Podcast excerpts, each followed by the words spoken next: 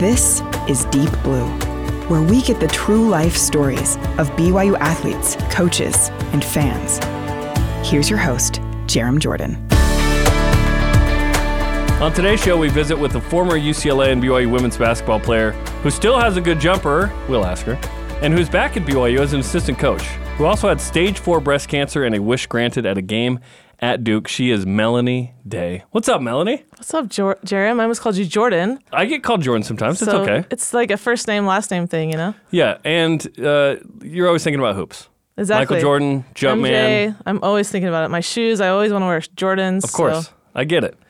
Okay, listen, when I saw you today, I said, what's up, baller? And I really mean that because you just evoke this swag and this basketball sense. Like, when I see you, I'm like, oh, there's something cool going on right now. So thanks for coming in here. Hey, I appreciate yeah. it. Thanks for having me in here. Okay, you have a, a really rich story. Let's start from when you were younger. You end up going to U C L A out of high school. U C L A, that's pretty good. That's pretty cool. We were pretty good. We were a really good team, actually.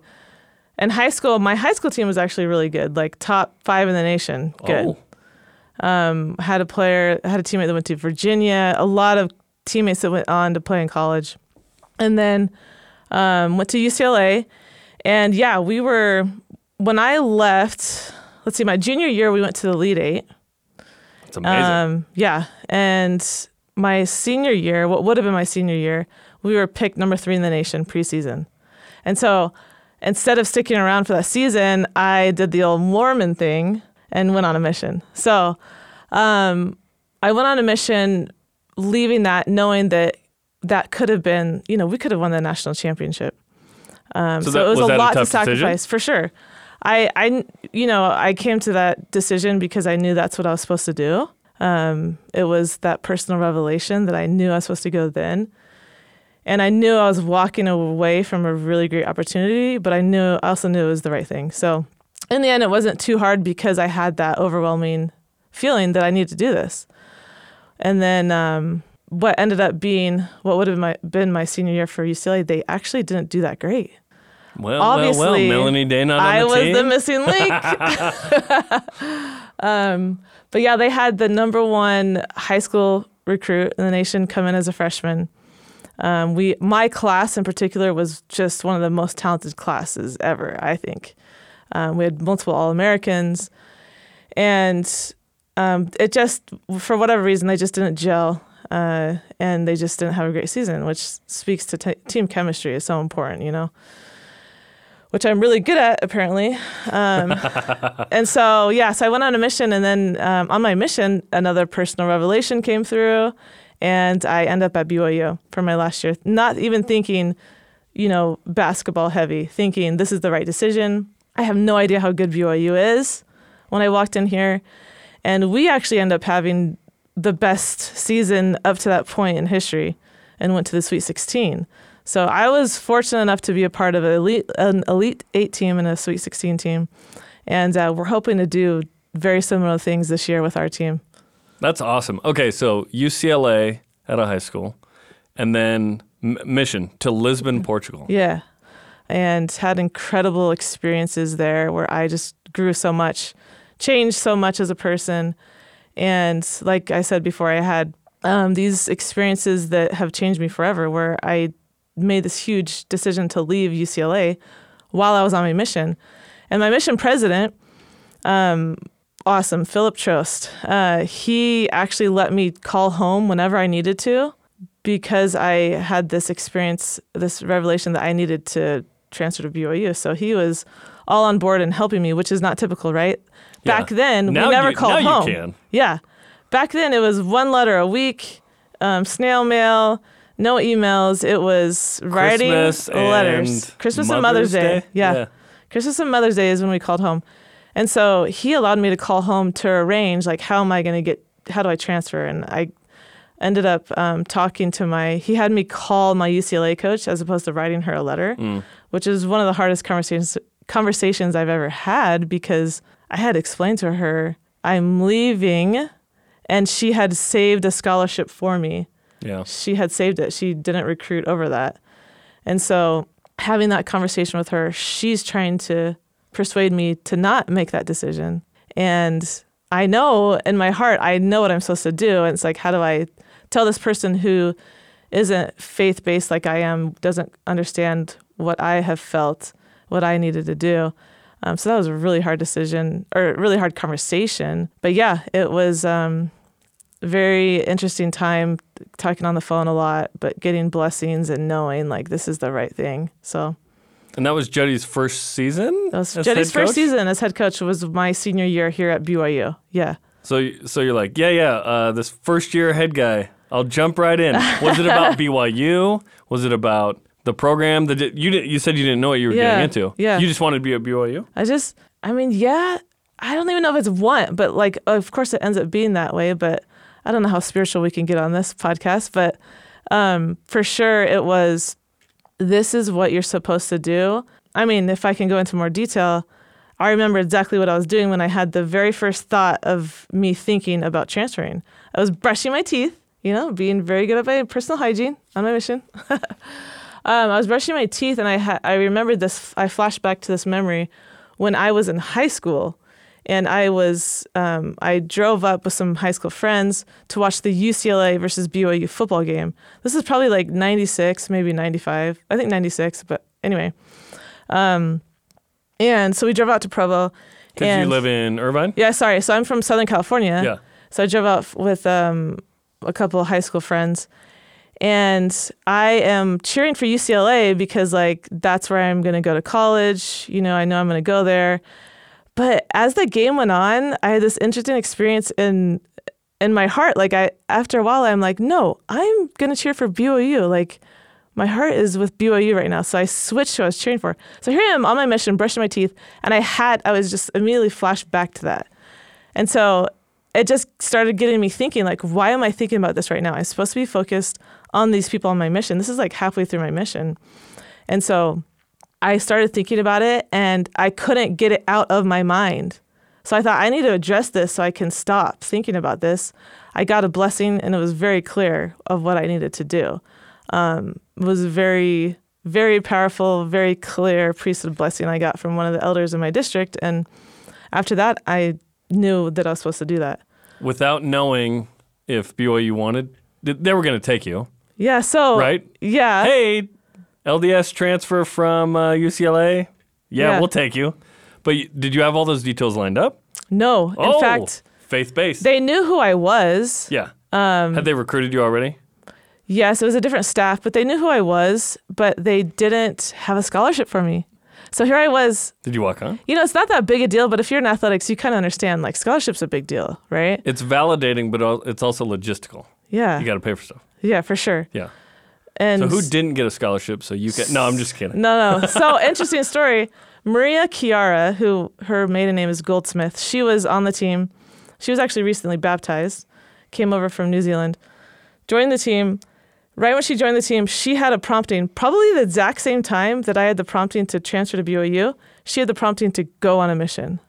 And so the spot opens up I am for transferring to B Y U. They didn't have a spot uh, or a scholarship. She decides to go on a mission, and I have my scholarship. So, hey, the Lord works in mysterious ways, but wow. It always works out. Wow, that's crazy. We're talking with Melanie Day on Deep Blue. How's the Portuguese? Mm, mal. That means bad or poor. I went to Brazil. Yeah, that's right. So I speak Portuguese. I actually went out with the missionaries the other day and spoke Portuguese. No way. To Brazilians. Where? It was fun. In Provo. They have Portuguese-speaking missionaries here? Well, they're waiting to go to Brazil due okay. to COVID okay. and visas. Got it. And their Portuguese is ruim. It's terrible. Um, so your your Portuguese and my Portuguese is a little different. Just like Very. England... Yes, that's English, what we always compare it to. And American English. Yes. Cachorro, the more sophisticated... Uh, of course, you take that stand as a European. Is from Portugal. Yeah. You say cão for dog, uh-huh. and we say cachorro, yes, right? There's some yes, differences. But yes, for sure. Yeah, that's awesome. Uh, are you automatically a, a Ronaldo fan? Oh, automatic. Because he's the greatest player. I'm pretty sure I met him on my mission. I have this journal entry. Are you of serious? Meeting some kid named Ronaldo. Oh, come on. There are millions. And he was about that same age in Madeira. He grew up in Funchal in Madeira. I was serving in Madeira. You think the exact you met little I'm pretty sure I did. I'm Ronaldo? Like, yeah. That's I'm sticking to that story. Yeah. Could have been anyone because there's a lot of kids that named that. Yeah. Would I be okay if I went to Portugal? Like, would my Portuguese be okay? Or I'd be a weirdo? Um, could I hang over there? You could hang for sure. Okay, good. Yeah. You could hang in Brazil. Brazil's great. Brazil's great. Okay, so you come to B Y U. It'd be enough to just be at B Y U and play probably, but this ends up being Jeff Judkins' first season. I think he's twenty-something years in now here. Yeah. And, oh my gosh, you guys go to the Sweet sixteen. There's an argument that that's the greatest B Y U team ever because it's one of two teams that have mm-hmm. gone to the Sweet sixteen. What was that year like? And this is what, oh one, oh two? Yeah. Yeah. Um, it was awesome. It was. I love being coached by Jetty. He knows the game so well. His roots in the N B A and on the men's side with Rick Majerus, um, one of the greatest minds in basketball. And I I just soaked it all up. Like I never. It's almost like I'd never been coached before before I came here, but I had a good feel for it. I just didn't know, you know, had the understanding behind it. So I loved. I loved basketball. I. Um, It was a very different team as far as no diversity for me. First time ever with not a lot of diversity back then. Um, but it was a great group of teammates that I'm still close with to this day. Um, we hang out still. And uh, it, it was very different to have people that have the same faith, the same um, background in that way. And that was probably important to you. Yeah. In, in that decision or no? You no, just, I just, okay. That was purely, hey, this is your You lot. Need to go here. Yes. And so I'm gotcha. trying to be, you know, trying to be obedient. Um, but I, I ended up loving it. I mean, it was. Because some people don't love it. Some people love it. For sure. It just depends. It's just different, right? Yeah. Different than I'd ever had. But I ended up being really close to the team. Um, we had a lot of fun on the road. And um, I think because of that team chemistry, that took us to that next level. And um, the co- the assistant coaches were really young, too. So Jonas Chatterton, who's now at Oregon State, Allie Bills. Um, Allie and- Bills, who helped me with my uh, loan on my house currently. Oh, yes. Oh, yeah. Let's get a plug I to love her. Allie, yeah. Mortgage officer Allie, Lo- Allie Bills, loans. Um, so she, they were like, I want to say they were like twenty-six, so really young. Mm. Um, and I was older, so I was like really close to their age than compared to like the freshmen. So anyway, it was just a great group. It was a lot of, I felt like the coaches really trusted us. Um, we could do more than I could at U C L A on the road, for example. Oh, wow. Okay. And so um, just, we had a lot of fun. Team chemistry was great. And we just got a good um, draw in the tournament. And we played Florida and just whooped up on them. I think it was like ninety-something to fifty-something in the end. They were not prepared. They were ranked. I think they were like twenty-fourth or twenty-third in the nation. Just thought they would just steamroll us because we're an eleven seed and they're a six seed. And then we get um, Iowa State at Iowa State, and they sell out their arena. So huge crowd. Um, you know, we were down, I want to say like ten-ish points in the fourth or in the latter half of the second period near the end of the game, but we just came back and just calmly just took the lead, and sh- the crowd just quieted down. And that was a moment I'll never forget, because when I was at U C L A, we were really good. We were expected to win. It's different being the underdog and then coming in and upsetting someone. And it's, to be honest, it's a lot more fun to do that. Um, I'll take either, right? I've done both sides, but I, it's a lot of fun to come in and surprise people that don't expect it, don't think much out of you. You know, this team from Utah, this team, you know. So um, that was a lot of fun. And then we had Tennessee in the Sweet sixteen. Um, we had a chance to beat them. We had them. We had a good lead in the first half, and then we ended up losing by about ten points. Um, they had Kara Lawson, who's now the Duke coach. And some other great. She's amazing. Yeah, some other great players. So yeah. Hey, it's Pat Summit. It's Tennessee. It's yeah. It's a tough draw. Yeah, for sure. But when you get to the Sweet sixteen, it's on, right? Yeah, for yeah. sure. What an incredible run. Yeah. Th- so twenty what fourteen uh, or thirteen, I believe the team uh, also goes to the Sweet sixteen, mm-hmm. matches up with UConn. Fourteen. Yeah. We're talking with Melanie Day on on Deep Blue. How's the jumper, by the way? Well, it's still wet. You know. Oh, it's still good. Still silky. Yeah. Um, it's okay. You know, I'm getting old and like I start breaking down in, in every way, but, um, if I am in the gym for a little bit, I can get that back and I can shoot a little bit, you okay. know? That's good. You never really lose it. Like Jetty says, you don't, you don't lose it. Yeah. We always ask him like, are you still the best shooter on campus? Oh. We, we always think it's Brian Santiago versus Jeff Judkins. Uh-huh. That's sort of yes. the perceived we need to have a, top like, two. Like a shootout. Yeah. Between those two. I wish we had like a T V station we could show this on. Because they both talk a lot of trash. So. Does Jody talk a lot of oh, trash? Oh, for sure. Uh, I wouldn't say he's talking trash. He just he just Confident. owns that he's the best shooter. Yeah. So they he, both believe it. They both believe it very strongly. So okay. we need to determine. I love it. I need Jeff to fix my shot. Yeah, my, my shot's terrible. I played today. I played terribly. I need him. Yeah. Okay. So you, tell us about your family dynamic. What's your husband's name? Your, how many kids do you have? What are their names? Yeah. Um, Preston is my husband, and he, I met him in when I was in Las Vegas coaching. Um, and I have three kids. Allison is ten, Marley's nine, and Fletcher's seven. And I got all those names and ages correct. Nice. Yes, I'm a good mom. Very nice. Um, so yeah, I have three kids and a husband who works as an attorney, and yeah. And you're an assistant coach on the basketball team. Yeah. With uh, three kids, uh, you know, yeah, under ten. Yeah, somehow we make it how work. Do you, how do you manage that? Um, because you're gone a lot. Yeah. So he just started his own practice last year.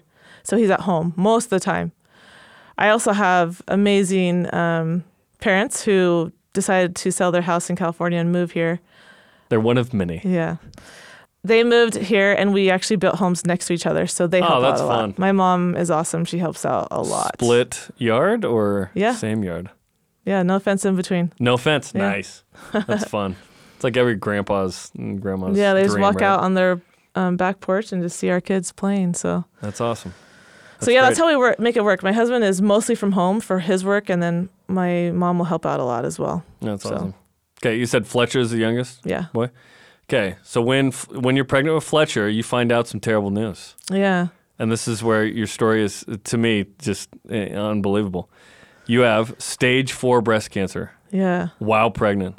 Yes. Like pregnancy isn't hard enough. Right, okay, right. What what happens next? Because the fact that you're in here today talking to me is, is a miracle. For sure, for sure.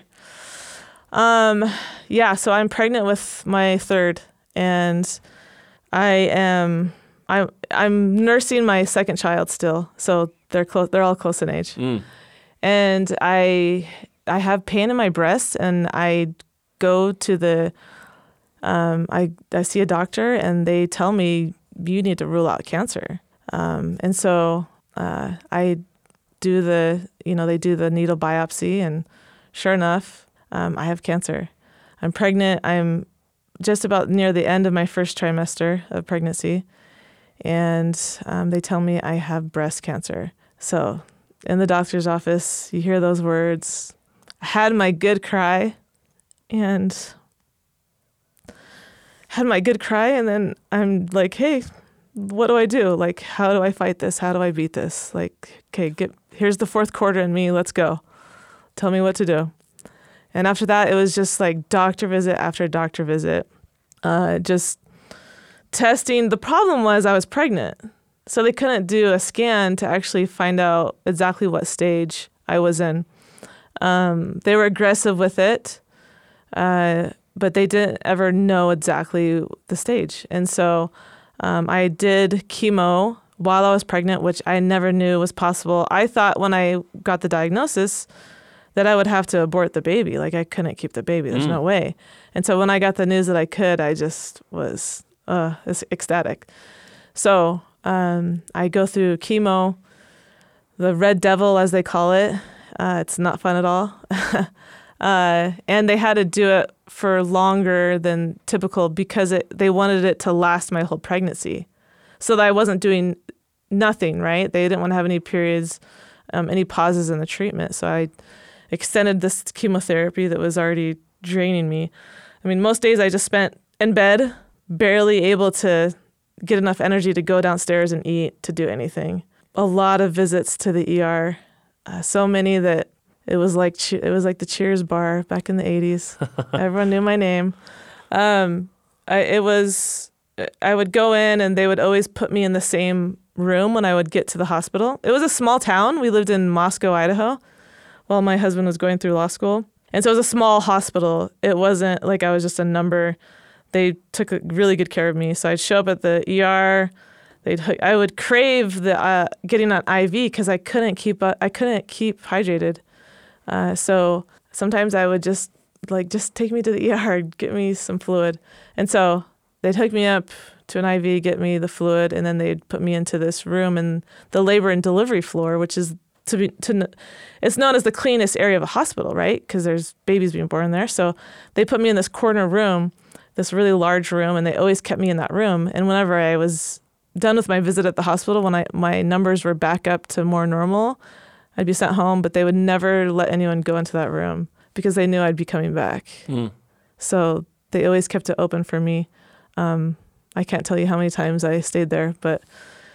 Um, it seems like that means a lot to you. For sure, yeah. The the care they took of me was... I was lucky that I lived in that small town. I think if I lived in California or, you know, in a bigger city, I wouldn't be taken care of as much. Um, because there was a point when my husband finished law school. So I went through all the chemo and I had the surgery, and then he finished law school. And it's like, okay, he had to finish law school. He had to find a job. He had to uh, pr- prepare for the bar. And then we had to move wherever we were going, right? Like, we had no idea where we were going to move. We were looking, he was looking anywhere and everywhere. He knew he wanted to be a prosecutor, so he was applying everywhere. He got a job in Nevada, and um, instead of me going to, with him, because it was a really small town, I'm talking like a couple thousand people. It was tiny. Lovelock, Nevada. Shout out to Lovelock. I loved it there. uh, and because of that, we didn't feel comfortable with me moving there for medical treatment and being so far away from a major hospital. So I moved to California with my parents with this brand new baby, and he moved to Northern Nevada by himself so he could prepare for his bar exam and, you know, have time to do that. And you had your baby, but you also had your other two. I had my other two. Who are what, two and one? They were three and a year and a half.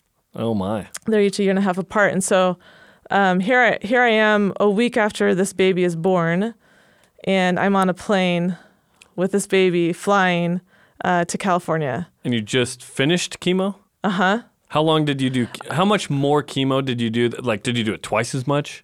No, as you so would have? Usually it's six rounds, and four or six rounds, and I did eight rounds. Mm. So. Um, What's a round of chemo? Yeah, like so one just an infusion, down? Yeah. So... You you go in, it depends on what type of chemo. Mine was, um, you know, I had a port, and um, they just put, the nurses just sat there and hooked me up, and they just pushed that red stuff in. And that's funny because they're like all garbed up in like protective gear. They've got every, they've got everything covered up. No skin of theirs is showing. And here I am just like, all right, well, I guess it doesn't matter if I get, if the chemo gets on me, huh? Because you're like the one all garbed up. And so...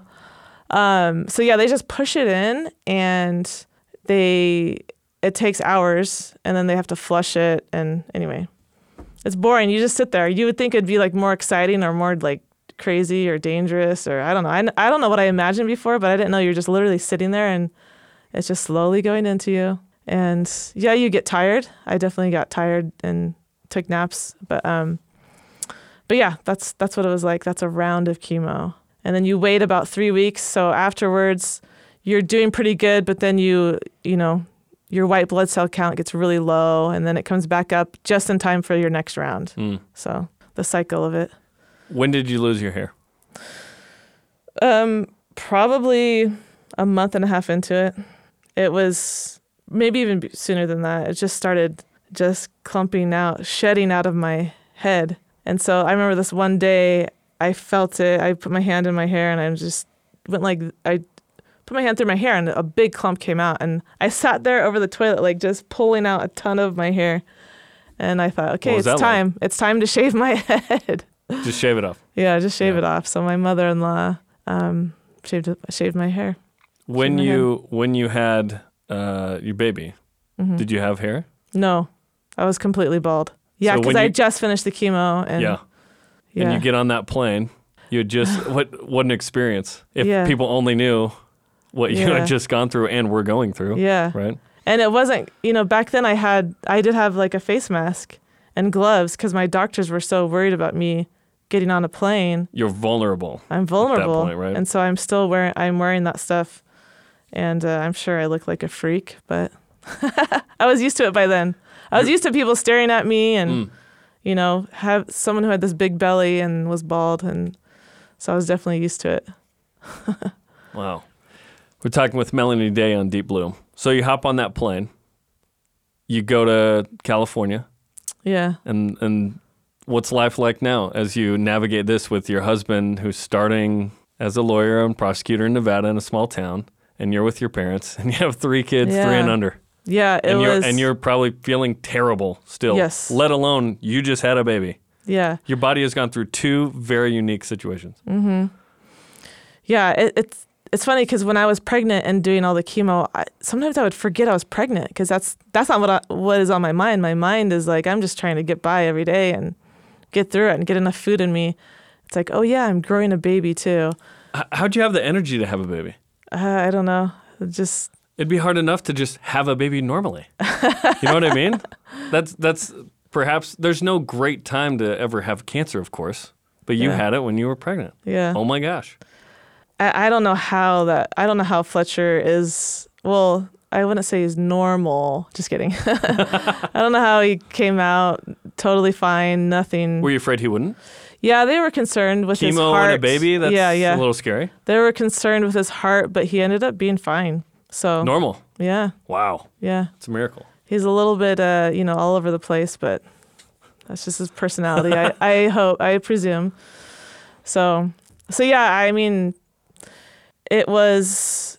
It's funny because when I was going through it, I didn't think it was that hard because you're just go. You know, when you're going through something hard, you're just you're just doing it. You're you're just fighting through, and you're you're doing it.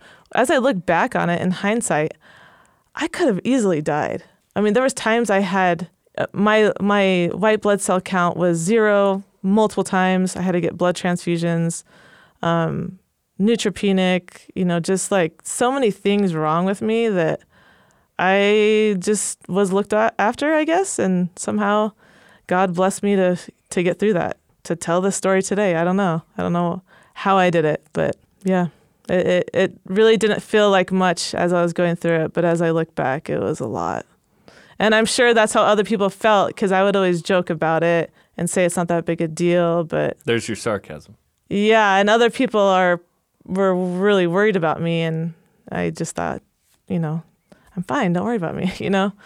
So I think that's how we handle our trials in life. Like, no one wants another person's trials, but that person who's going through it knows how to get through it, because that's what they're given, and that's just, they have to get through it. They have to fight through and find a way. So people would all the time say that to me. I don't know. I don't know how you could do it. I could never do it. And I and I say, yes, you could. Whatever trial you're given, yes, you could. You can. You could get through it.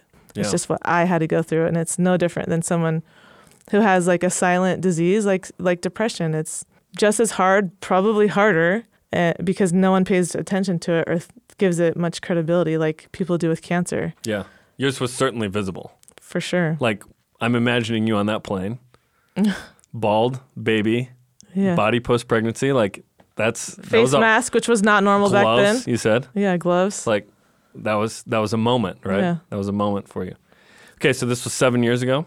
Yep. Since your youngest is seven? Mm-hmm, yep. At this point, are you told you only have a couple years to live? What's the conversation like? No, so I go to California and I still have more chemo to do. And then it's I It's not ha- over. It's not over. Yeah, there was just a little break, and they could actually stage me, which is also super confusing. You're not staged at this point. I wasn't you staged because you when you're pregnant, you can't you can't do a scan, right? You don't know if it's stage one, two, three, four, five. Yeah, and so was it was that scary not knowing how far along it was? Yes and no. It, the fact that I was doing treatment made it less scary. Like, okay, we're taking action here, mm. so this is good. Once I had the baby and I get to California, I get a scan. And that's inconclusive. It's either stage three or four. They don't know. Isn't that crazy? Mm. You'd think, come on, you'd figure that out. Tell me. So they treat me as if I'm stage four. They're very aggressive um, with with the chemo. And then I start radiation, which was really easy at first, but it got really hard. It fatigues you, and it just, you have, you know, your flesh is just, they burn you. And, um So they so they did radiation on my chest where my um, cancer was, and they um, yeah I was just totally open wounds. Uh, it was pretty gnarly, yeah. So that was um, a time when here I am going through all these treatments. Yeah, I have a little boy, a brand new baby boy that I'm supposed to take care of, which I tried to do for the first few weeks. And then... Uh, You're talking about breastfeeding? Um, I could breastfeed until I started chemo. Mm. But once I started chemo, I couldn't, right? That's and, complicated, yeah. Um, and I only had one breast to do that. And so um, it, I I tried to take care of him at night by feeding him, you know. Um, and then I got to a point where I was... I got so sick, I had to go to the um, hospital again. And I had pneumonia. I had the, the flu. I was a mess. Um, You're extremely vulnerable. Yeah, at, with the white sure. blood cell count. For sure. Any right? any little cold for anybody else was pneumonia for me, mm. you know, or something. That's intense. Yeah, for sure. And so I'm in this hospital, and I remember being there for a few days. Well, I don't remember the first few days, really. But by the like the third or fourth day, I remember looking up, and I'm like, there's a T V in here? I could have been watching H G T V this whole time. What am I doing? um, so I was so out of it. In fact, my family was trying to call, my parents were trying to call me. My poor husband was trying to call me because he doesn't even, he's not even in California. He's still in Nevada, right? He was so worried about me, but I didn't have the energy to talk on the phone. I was, I was just a mess. Um, that was a very memorable hospital visit. So after that point, I wasn't taking care of Fletcher and through the night. Uh, my doctor demanded that I actually get some sleep and not do that. So my sweet mother took care of my baby, uh, stayed up with him all night and fed him. Um, and she's not, you know, young and full of energy. She's older, and uh, something that I will never forget. Something that I, for them, I think they'll always be bonded because of that. Fletcher and my mom. What a period of your life. So you're going through that chemo. You're in Southern California. When do you realize, because uh, eventually, I, I hear of you because B Y U says, oh, Melanie Day is a former player here. She's got a bucket list. One of these things is Duke, North Carolina. We got to we got to send her to this game. That's when I first heard your story. What? How long does it take to get to the point where you're like, hey, I want to make a bucket list because I don't know how long yeah. I'm going to live? Yeah. Uh, um, I am cancer-free for a year, a full year. And then going in for my routine scan, I get the call from my doctor to to come in the next day to talk in the office. Never good. Just tell me on the phone. Why can't you tell me on the phone? Um, so, and he asked that my husband comes. So we show up, and he's explaining all this stuff in his doctor jargon, and I'm just trying to keep it light and and humorous. And he finally is puts his hand on my knee, and, and he's like, Melanie, I don't think you understand. You have two to five years to live. The cancer has spread to your bones and your lower back, and the statistics say that you have two to five years to live. What year is this? Um, five and a half. Well, well, well. Two to five. And we're past the five mark. Yeah. So, um, yeah, that was, that was a, a hard car trip home that day. And um, uh, immediately everything changes, right? Like, someone tells you you have a certain amount of time to live. It's, well, uh, no more wasting time. Let's go do all those things that we said we'd do. Let's go do them. And so that's kind of where the bucket list came from. And part of it was, I mean, honestly, I was joking about the this Duke, North Carolina game. That was a complete joke. There's no way in the world I can get tickets to that game. Like, that's impossible. So it was a, it's a, and there's other things on there that, you know, that I would have loved to do, but I didn't know if I could have. So I've actually crossed off quite a few of those. What are some of those? Um, I went skydiving. Nice. How was that? It was a lot of fun. I did it in New Zealand. What? Yeah, even better, right? Yes. It was you crazy. Flew into Mordor? That's amazing. That's awesome. Yeah, so. What else? Um, what else did I do? I started a nonprofit. Um, About what? Well, it's changed since then, and I've uh, someone else has take, taken over, but um hey, I did it. It was a lot of work to even figure out how do you do this, and this is my idea, and get people behind me. I got people behind me, and they've kind of run with it and done their own thing now, but that was a really cool experience. And so, you know, other things like float down the Provo River. I've never done that. Yeah, got to do it. It's so simple, right? But I, I did that. I took yeah. a girls' trip to the Northeast, saw the fall, the leaves in the fall, New York City with some, some of my good friends. And so just some things like that um, that I've accomplished, yeah. That's awesome. Let's talk about Duke, North Carolina. Okay, let's talk about it. So you said you joked about it. Yes. Well, it was no joke to Jeff Judkins and B Y U women's yes. basketball. They raised the funds to send you to that.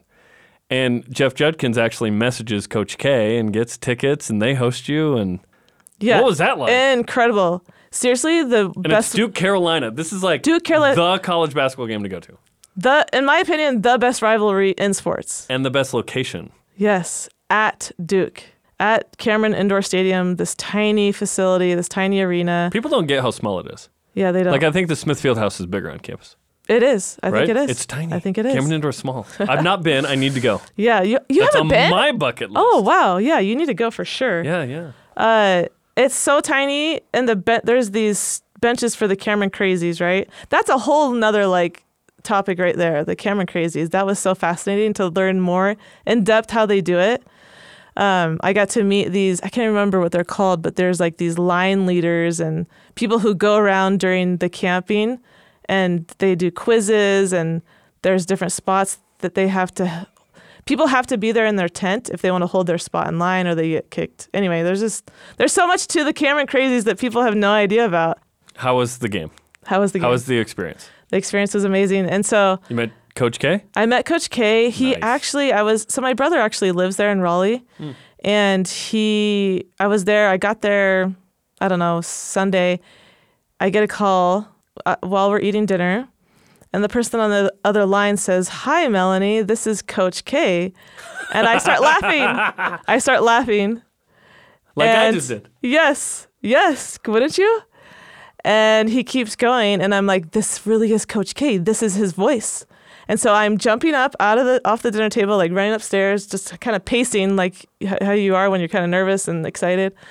And uh, he calls me. He doesn't have to do that. He calls me to let me know how it's going to work. He He's invited me to practice the next day, and he's letting me know how it's going to work and where to go. And he could have had his, you know, executive assistant do that, someone else do that. But he calls me. Um, that made everything. Like, it could have ended after that, but it kept going. Did you save his number in your phone? Yes. Do you still I have still it? I still have it. Oh, nice. Yes. Uh, share that contact with me later. Only with I'm special people. I'm just kidding. Okay, then what? So then the next morning, um, next day we go to practice, and uh, just eating it up, just soaking up everything.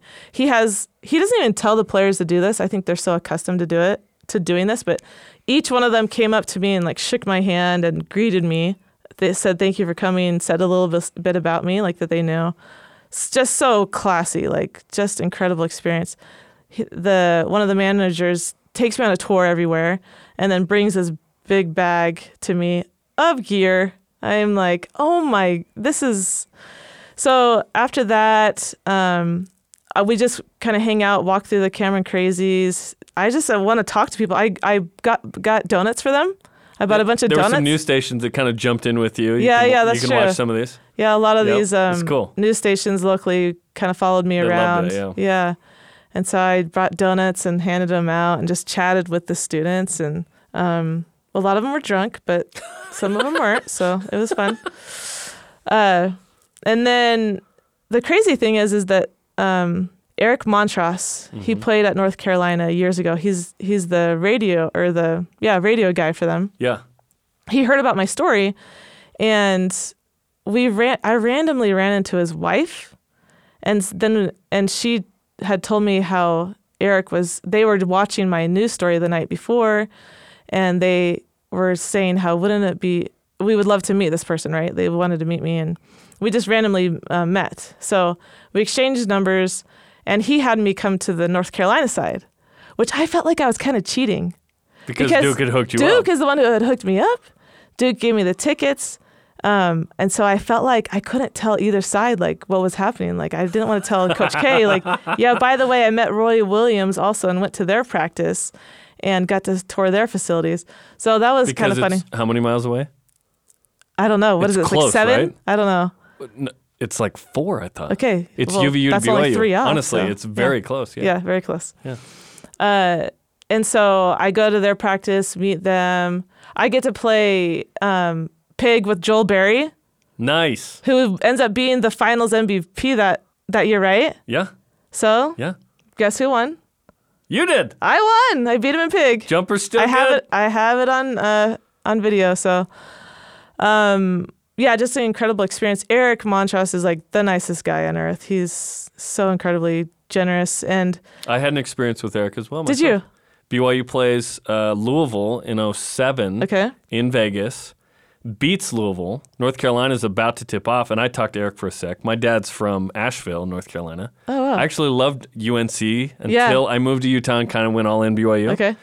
But, but that's I, like your backup is the Tar Heels? Not really. Oh, not it's anymore? It's kind of faded? Yeah, okay. It totally faded. But um, I talked to him about, hey, my dad's from North Carolina, big Tar Heel fan, blah, blah, blah. And he yeah. was the nicest guy ever. So nice. He was great. The next day, B Y U plays North Carolina and actually plays them pretty tough. Yeah, yeah. And it's this memorable game, right? Yeah. But he was great. He yeah, was great. He's, yeah. So, yeah, he hooks me up with all that, takes me on a tour. And he's like, what Duke give you? I will double it. Yeah. They gave me gear. They had, they gave me, U N C gave me gear. That's awesome. Um, and yeah, I got to meet Coach Williams and, uh, the next day. So then I'm like buddies with both staffs, but I'm like, Duke brought me here and I've always been a Duke fan. And so while I love Eric and I do, I have a greater appreciation for the Tar Heels and, and how they're just so different. And, um, I learned a lot about the rivalry within North Carolina. Like most people in North Carolina are North U N C fans. I didn't know this. Most people, the Duke fan base is, is you know, like global, nationwide. It's not yes. necessarily in North Carolina. There's not that many in North Carolina. So. Interesting. My my dad would always say, son, do you know why the sky is blue? And I said, why, Dad? I, I don't know. He's like, because God loves Carolina. that's, that's how the, they that's are. The shade of blue. And I was like, I don't are. think that's true. But that is yeah, hilarious. Yeah, they won the Natty that, you know, this year, so they're good. Okay, so... You go to that game, that's amazing. But like you said, you were told two to five years, but here we are five and a half out. Yeah. So where where are you at with things? How's, how are you? Yeah, so after I was given that prognosis, they did radiation, and then they put me... I, I basically take um, a pill every day.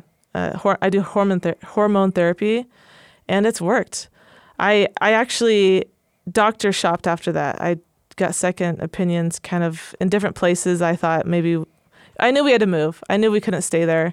Um, I, I just wanted to get to a better hospital facility and situation. And I, where we were living in Nevada, there weren't, I didn't have any family members and I knew, I knew I had to be near family without much time left. So did you move to Vegas at this point? No, no. Um, sorry. We were, we were in that little town of Lovelock, but then we moved just closer to Reno in a small town mm. next to Lake Tahoe. So it wasn't nice. Tiny, but it was it was great. We loved it. We loved Lake Tahoe. You at least had Reno in terms of hospital. Yeah, exactly. Care. That's where I was at, okay. but um, wanted something a little bit better. So we doctor shopped, and all the doctors told me, you, we need to get your port put back in. We need to get you on chemo. You need to do radiation. You need to do, horm- you know, all these things. They're like, you need to do all these things right away. I came here to Utah, and I always kind of knew... that we're supposed to, not always. After this prognosis, I had a feeling that we sh- we should move to Utah, which was very foreign to us.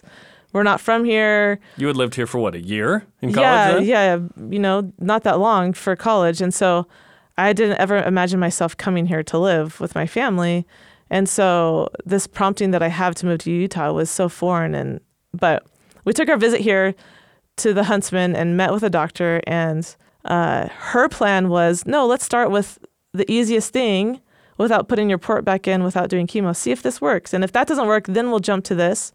And then and then we'll know what is and isn't working. And I thought, this lady is brilliant. Why haven't all these other doctors thought of this? And the, so the the, she sold me. The Huntsman Cancer Institute is legit. It's legit.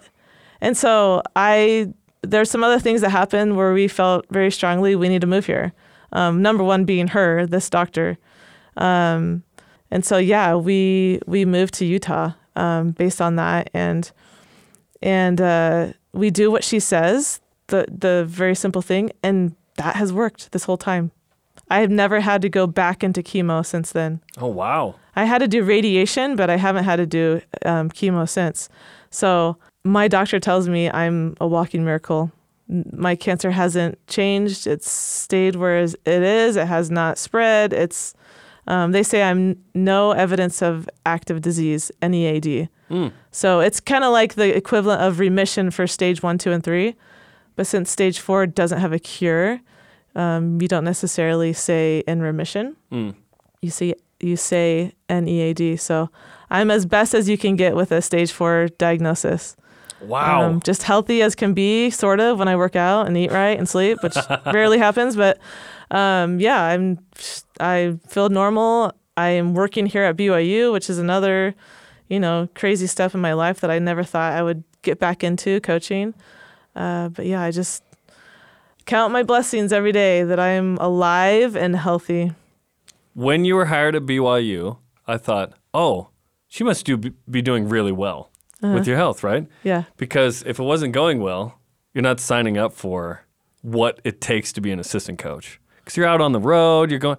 And even then, let's talk about this. You ended up tearing your A C L mid-season or something yeah. two yes. years ago? Yes. P- playing uh, pickup or something? Uh-huh. What happened? Yeah, I was playing in, a, in a, just a little tournament at Provo Rec Center with some friends. Shooter's gonna shoot. Shooter's gonna shoot. I made this nice move, juked this girl, planted hard, gonna go up strong, and then... twist, torn A C L, screamed my head off. I'm sure it was super embarrassing. And then you're rolling around on with a boot, or, or sorry, with a you know knee yeah, crutches, knee brace yeah. and the wheelie yeah. around, and yep, like it's hard enough to just walk around and live, right? Exactly, and, and be an assistant coach and a mom of three. For sure. For sure. Now I have a torn A C L and I'm supposed to be coaching. How am I going to coach? Add this to the list. Yeah. Jeez. For sure. For sure. Yeah. So I, and I also had two hip surgeries right before that.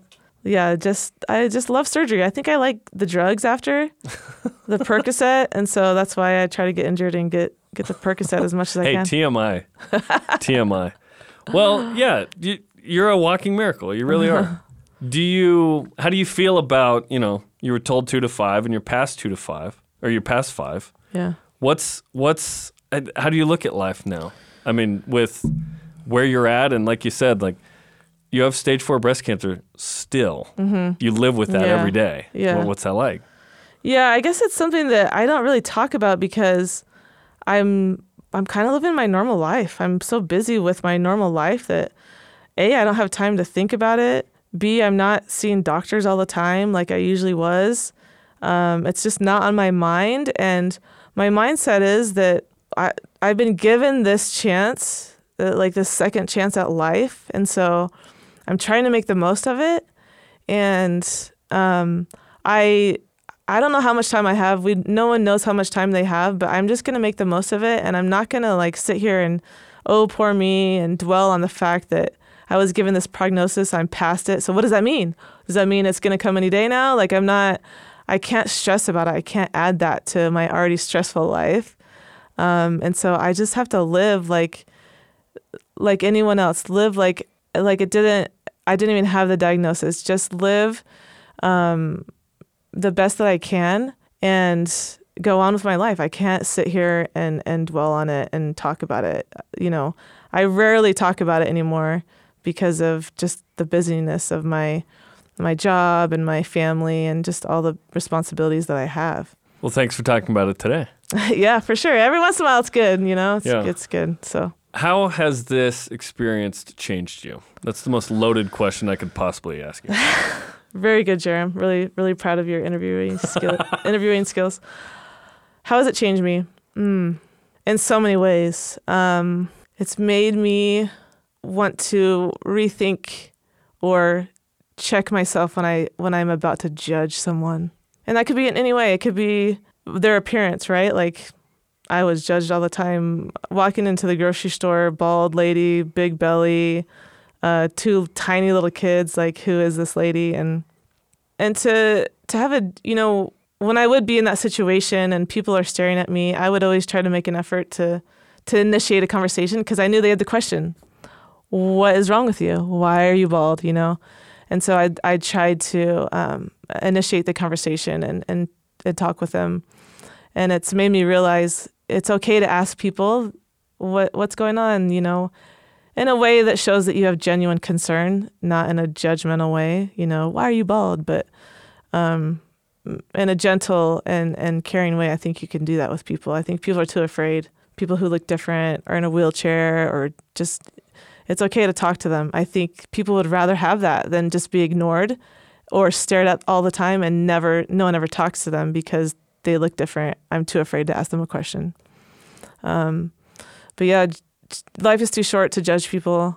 Um, life is so hard. How, you know, why would we, why would we want to judge people? Like, leave that up to the, the, the ultimate judge. Um, it's changed me into, uh, stop saying someday, like someday I'm going to be, um, in good shape someday. Well, that's still something I'm working on. Um, someday I'm going to be rich and going to be generous with my money. Someday I'm going to start a business. Someday I'm going to take this dream vacation, whatever it is. I, I think we all need to take a look at that and say to ourselves, why not? Like, like let's do that now. Like, make it happen.